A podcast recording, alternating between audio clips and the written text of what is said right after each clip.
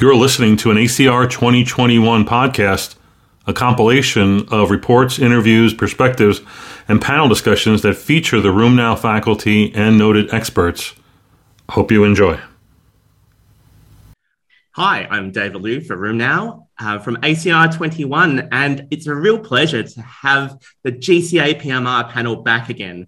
Uh, always have great conversations uh, with these three colleagues of mine, and it's really delightful to be able to sit down at the end of ACR 21 at the end of a long meeting and have a chat about all that's um, great and good in GCA and PMR. So, uh, by way of introduction, I think these these three need no introduction, but Len Calabrese from the Cleveland Clinic, Sarah Mackie from Leeds in the UK, and Richard Conway, of course, a RheumNow faculty and from Dublin in Ireland. Welcome to all three of you. David? Great. And so today, I think we've talked a little bit um, uh, uh, about everything that's been going on in GCA and PMR. And it's really amazing the therapeutic advances that we are seeing at the moment. You know, a few years ago, we were just talking about uh, looking at observational studies with um, clinics um, trying out methotrexate and leflunomide and um, and seeing tocilizumab on the, on the horizon. And now we've got a whole plethora of choices. So uh, maybe, actually, Len, I think you were keen to talk about the um, baricitinib, um, the baricitinib GCA trial. That's abstract 1396. Yeah, yeah. That. Uh, so, I mean, uh, this is a uh, open label study. So, you know, we your knee jerk response is not to get too too revved up over this kind of stuff, but it's it's novel and you know this is done at the Mayo Clinic, and you know Ken Warrington and Connie Weyand, and these guys know what they're doing, and so it it it it has gravitas uh, to me to begin with. This was presented very nice by a uh, young guy, Matthew Koster, was a fellow, made a very nice presentation. So um, basically, they took G, uh, GCA patients um, who uh, had all relapsed, relapsed um, within a six week uh, period of time. And um, this uh, cohort of 14 patients. So these are people that are treated with a standard of care um, and um, these are problematic patients and they are likely to relapse again. So they're randomized um, uh, to uh, or, or they're they're not randomized. They're all placed on a regimen of uh, baricitinib um, at uh, a standard dose, four milligrams a day, and then over a period of time ranging from 15 to 22 weeks, they got rid of the prednisone. So totally got rid of the prednisone. And if you're on 30, it took 22 weeks. If you're on 10, 15, and 20, somewhere in between. And then the real acid test here was that between the end of the prednisone and one year, uh, and that's up to you know 30 plus uh, weeks, uh, they remained on um, So what what happened to these people? So the, the bottom line uh, was is that uh, there was only a single flare. So this is prednisone-free remission from 15 weeks out, not just in anybody with GCA, like you know we're thinking of tocilizumab trial. These are all re- demonstrated that they were relapsers, and you know the the data are the data, and so you know the big issue here is this is an older population and you know, scary JAK inhibitors now with all these warnings floating around the world um, in an older group, but it was uh, very well tolerated. There was really no significant toxicity uh, noted in this. The acute phase reactants controlled, and it was steroid free um, for a long time. So, you know, my take is that this merits, you know, uh, uh you know, a more thorough and randomized approach to this, but uh, I, I, was impressed. You can treat um, from that get go. Yeah, Thoughts? I mean, were you, yeah. Mm. I mean, were you surprised by it all? I mean, um, I know that we've been waiting for this, these data to come for a bit, but but Barry and relapsing GCA have such good numbers and no ischemic symptoms. Was that kind of a, was that a little bit unexpected for you, or do you think? I was. It, I mean, I, I was impressed. Uh, I mean, you know, uh, this type of JAK inhibitor, all JAK inhibitors that we have at the present time. I mean, if you think about what's going on, you know, yeah. you, you know, gamma interferon, uh, IL 21, GM-CSF, I mean, they're all nailed by this, uh, uh, uh you know, um, so IL 6. Um, you know, why not? This is begging to be done. These are all the leading candidates for therapy. So let's just, you know, use the Malleus maleficarum on them and, and smack them down. yeah, I mean, um, well, Richard or Sarah, do either of you have any thoughts? I mean, Richard, you've obviously um, uh, I think in, in some ways, ustekinumab uh, hit some of those same immunological uh, highlights, and that's that was uh, that was you, you kind of leading that study back in the day. Did this kind of resonate to you, baricitinib and GCA? Yeah, it's uh, it reminds me quite a bit of our study, like slightly different population and design, but yeah, very positive results in an open label fashion. I, I really hope they don't run into the same next problem that we did and not be able to get anything more further off the ground, and that that the general uh, fear over JAK inhibitors in these vulnerable populations does not uh, put a stop on things. Um, but I think yeah, JAK inhibitors make in many ways make the most sense of anything to target because you're you're targeting multiple different cytokines in the GCA pathogenic uh, process.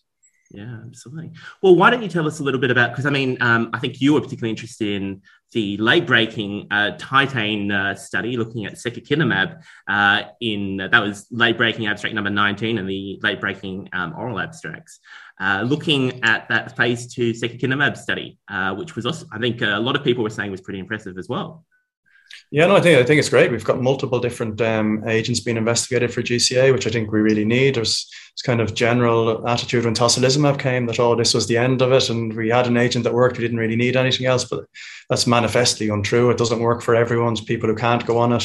We've had all these problems with shortages as well. We weren't able to give people tocilizumab for for quite a while there because we couldn't get any.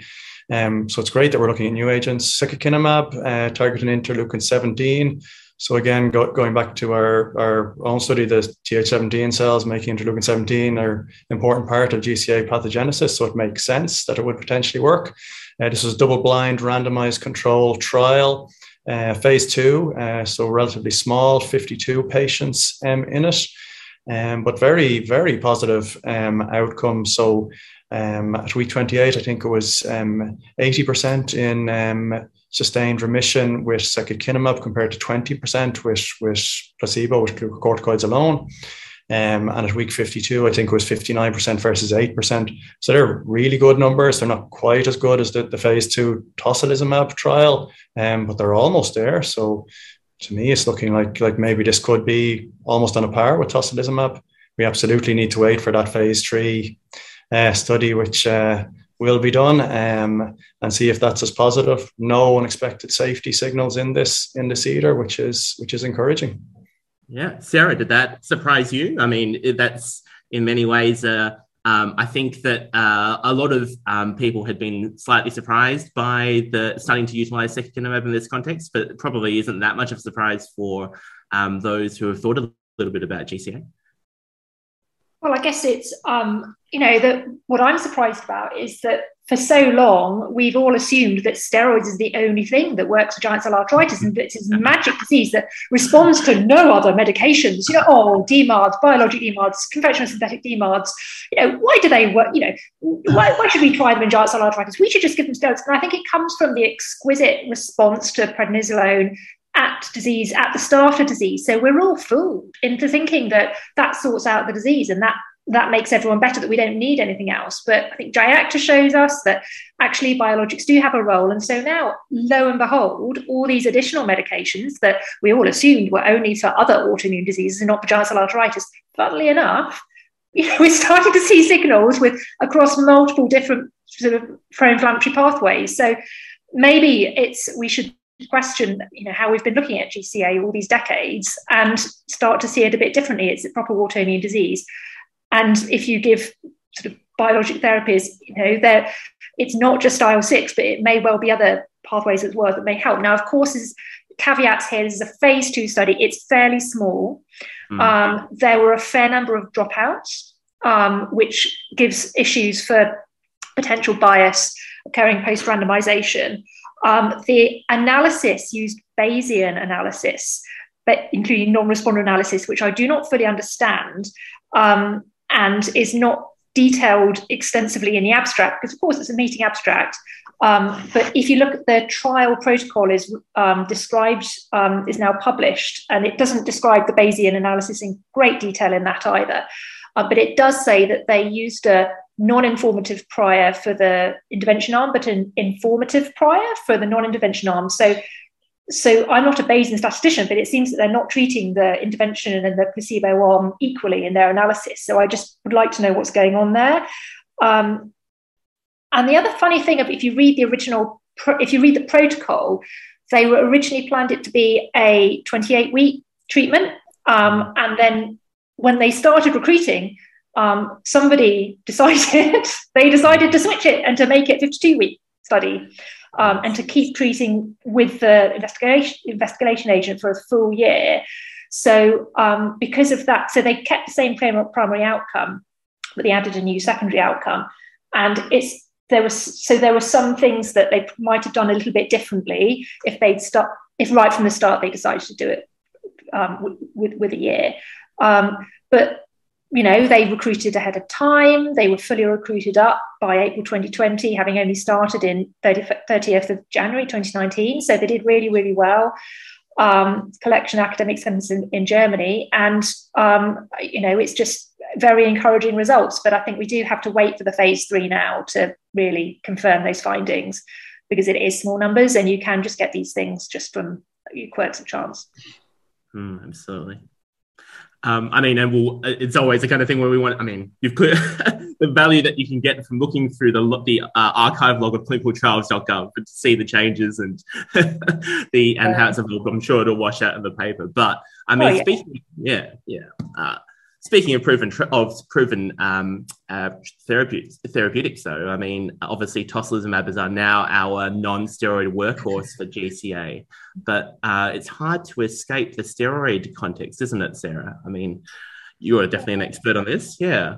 So um, I think since the Gusto trial, there have you know there have been questions about how quickly can we can we stop the steroids. So with Gusto, they they had IV methylpred and then steroid free after that with tocilizumab, um, and it didn't it didn't um, get through its two stage design. So they, it wasn't as good as they hoped it would be. So this is an interesting study. So this is the um, abstract number 1413, which is an investigation, investigator initiated trial, um, open label study, single arm, um, in, and led by Sebastian Unizony and colleagues at Massachusetts General. And they recruited 30 people with relapsing giant cell arteritis um, uh, no, 30 with giant cell arteritis, 13 were relapsing and the remainder were new onset. Um, and they treated them all with one year of tocilizumab and a taper of between 20 and 40 prednisolone going down to zero in eight weeks, which is shorter than GiACTA and many of the other biologic trials that we've seen over the past few years. And actually, only seven out of 27 relapsed during the 52 week period, and the mean time to relapse was 15 weeks, which is not bad. So, yes, some patients relapse, but you know it's it's fewer than perhaps we'd we'd be we'd worried about and so this is starting to define you know, how quickly can we withdraw prednisolone in patients who we're treating with tocilizumab alongside i guess one caveat for this is that they um, they excluded patients who had previously been treated with investigational agents for giant cell arteritis, but tocilizumab is not investigational. So the patients could have had tocilizumab previously, um, as long as it had worked and they hadn't had to have it stopped due to lack of efficacy. So I guess um, it's what we what would be really nice to see when this full, when the full report comes out in, in, in, a publication is to know a little bit more about the patients that went into this study. How many of them had previously had tocilizumab? Was there a gap between their previous tocilizumab and entering the study? And actually, they had CRP and ESR. The mean CRP ESR at baseline was fairly high, so they can't all have been treated by tocilizumab at baseline. At baseline. Um, so it'd be really nice to know a little bit more about the characteristics of those patients um, to really help understand the context of this. But it is really encouraging for withdrawing prednisolone quite quickly in patients uh, where we are concerned about adverse effects of prednisolone in patients either with new onset or relapsing giant cell arteritis. And again, very small study, open label, uh, but um, for clinical practice, it is encouraging. Mm. I mean, Len, I remember this this time last year when we were sitting around with, with the four of us talking a bit about Gusto, and um, I think I remember you saying that you would have been reluctant to recruit anyone into Gusto. I think that's proven uh, very um, very fair and true. I think it, with the with the course of time, how were you surprised that eight weeks was enough? I mean, compared to the twenty six weeks of of GiACTA. I mean, it's kind of half full, half empty. I mean, it's not like people that aren't flaring there. So, mm-hmm. um, mm-hmm. you know, I it, it, if you look through all these studies, that I mean, there's there's a population of people that you know that either need glucocorticoids or need something that will, really spare glucocorticoids. This is kind of half and half to me. Mm-hmm. Absolutely. Uh, Richard, I mean, did you have any thoughts on kind of where the optimal uh, steroid dose sits? I mean, eight weeks does seem short, and it doesn't necessarily seem like we've hit all the right buttons on this. It, it does seem short, but I suppose it, it brings home the point that we don't really know what we're doing with steroids in, in this condition. We don't know how much to give, how long we need to give it for. And um, we've tended to go high for a long time because we're scared of the disease and we're not scared enough of the steroids. Uh, so I think it's great that we're looking at these these things about treatment duration and intensity. Um, and hopefully, a bit more time, a bit more study, we can uh, find the sweet spot with steroids. I mean, it's going to be interesting to know whether, you know, patients on biologics at one year and no glucocorticoids still have inflammation in their temporal arteries like steroid patients do. And, you know, it, it, it, I mean, we don't have any clue about that. Yeah, and I mean, I think we've obviously seen some data about PET CT studies, but it's hard to know how that actually reflects to real, genuine histopathology, doesn't it? Yeah. Okay. All right. Well, the one one I wanted to throw in at the end, because the spare abstract at the end, because Len said we had to do this, and I completely agree with him. Um, speaking of steroids and speaking about long steroid exposures, so PMR is still an un, unsolved disease as far as steroid sparing is concerned. Um, there's a little bit of promise, and we we saw um, the PMR SPARE study, which was abstract uh, 0507, which was a double blinded RCT um, looking at new polymyalgia rheumatica patients, uh, 36 of them, and importantly, with an 11 week taper, which um, I think we we speak a lot at RheumNow about how long P- uh, PMR patients end up on steroid. And we promise them that it'll be over in a year, and it's, it, it, it, it always takes longer than that. And often uh, it's very hard to get them off it at all. But in this um, uh, subtocilizumab, um, looking at that for 16 weeks versus placebo, and we saw this real steroid sparing um, effect and big benefits. Did that surprise anyone? I mean, I guess in some ways it was a logical target, but um, did that excite anyone? I, it just made me wonder whether we've just been over treating PMR as well all these years. Mm. Because if you look at the epidemiological data, there's a substantial number of patients that come off prednisolone in about three to four months without any problem, without any flare. And we've always said, oh, well, maybe they don't really have PMR. Maybe the GPs are just diagnosing them wrong. But actually, maybe they just do have PMR. Maybe there are some patients with PMR, like in the placebo arm of this study, you can stop prednisolone quite fast and they don't flare. So perhaps a bit as with GCA, we've been treating prednisolone, PMR with prednisolone for two big doses for too long in a subset um, but then there'll also be a subset who does tend to flare and is very, very hard to get off steroids. So I think there's much, much more diversity within this disease than we previously realized. And it makes it difficult to power clinical trials because I think fewer relapsed than here than I would have expected just from you know what we how we we tend to think about PMR. Hmm.